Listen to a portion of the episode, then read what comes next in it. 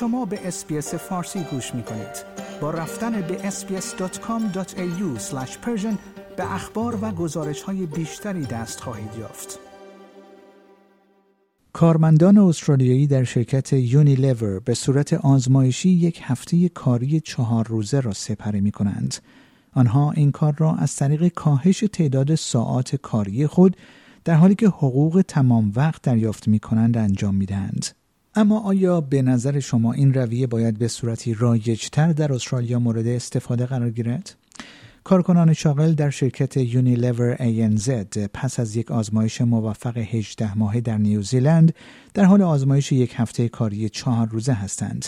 آنها حقوق کامل خود را در حین کار با ساعات کاهش یافته حفظ خواهند کرد و این کسب و کار نیز همچنان انتظار دارد به اهداف خود دست پیدا کند.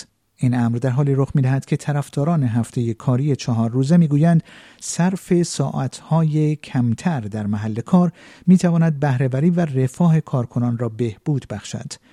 در طول همه‌گیری کووید نوزده هم کارمندان و هم کسب و کارها در سراسر استرالیا مجبور به تغییر روش کار خود شدند. در حالی که بسیاری از جنبه‌های زندگی اکنون به حالت عادی بازگشته است، ترتیبات کاری ترکیبی در بسیاری از صنایع در استرالیا رایج شده است و کارمندان اغلب از خانه کار می‌کنند.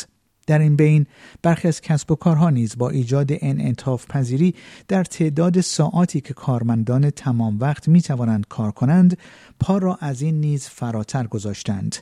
اما در روز چهارشنبه شرکت کالاهای مصرفی یونیلیور ای ان زد اعلام کرد که کارکنان استرالیاییان پس از یک آزمایش موفقیت آمیز هجده ماهه در نیوزیلند یک هفته کاری چهار روزه را به صورت آزمایشی انجام خواهند داد. حال پرسش این است که یک هفته چهار روزه کاری چگونه عمل می کند؟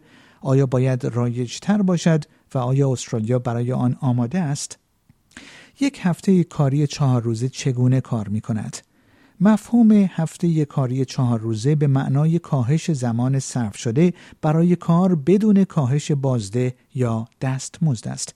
از طریق طرح آزمایشی یونیلیور استرالیا، کارکنان این شرکت می توانند روزی را که کار نمی کنند انتخاب کنند یا ساعت کاری کاهش یافته را در طول هفته تقسیم کنند. نیکی اسپارشات، مدیرعامل یونیلیور ای ان زد به خبرگزاری اسوشییتد پرس در استرالیا گفت ما فقط از اعضای تیم خود می‌خواهیم تا بیست درصد ظرفیت پنهانی را که در هر کسب و کاری وجود دارد و ما را کند می‌کند پیدا کنند. این در مورد حذف هزینه‌هایی است که هیچ ارزش افزوده‌ای ندارند و جلساتی که در آن شرکت می‌کنیم یا تفکری متفاوت درباره چگونگی ارتباط و همکاری بهتر است. اما مزایای آن چیست؟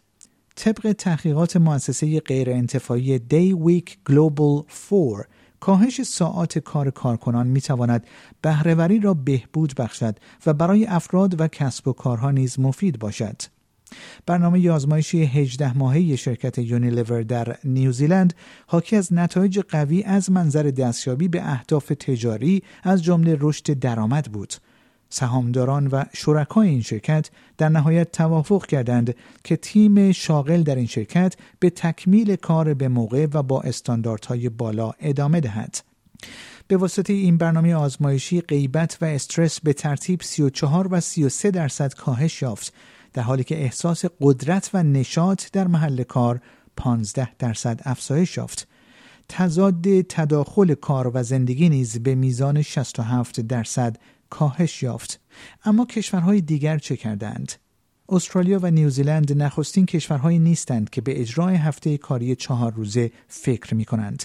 در اوایل سال جاری، بلژیک قوانین جدیدی را معرفی کرد که به کارمندان تمام وقت این امکان را می دهد تا برای داشتن یک روز مرخصی اضافی در هفته درخواست کار ده ساعته در چهار روز کاری را تسلیم کنند. کسب و کارها در کشورهای سراسر جهان از جمله ایسلند، ایالات متحده، کانادا و ژاپن نیز برنامه‌های آزمایشی را انجام دادند و در ماه اکتبر نیز یکی از نمایندگان پارلمان بریتانیا لایحه‌ای را برای کاهش حداکثر ساعات کار هفتگی از چهل و هشت به سی و دو ساعت ارائه کرد. آیا می‌خواهید به مطالب بیشتری مانند این گزارش گوش کنید؟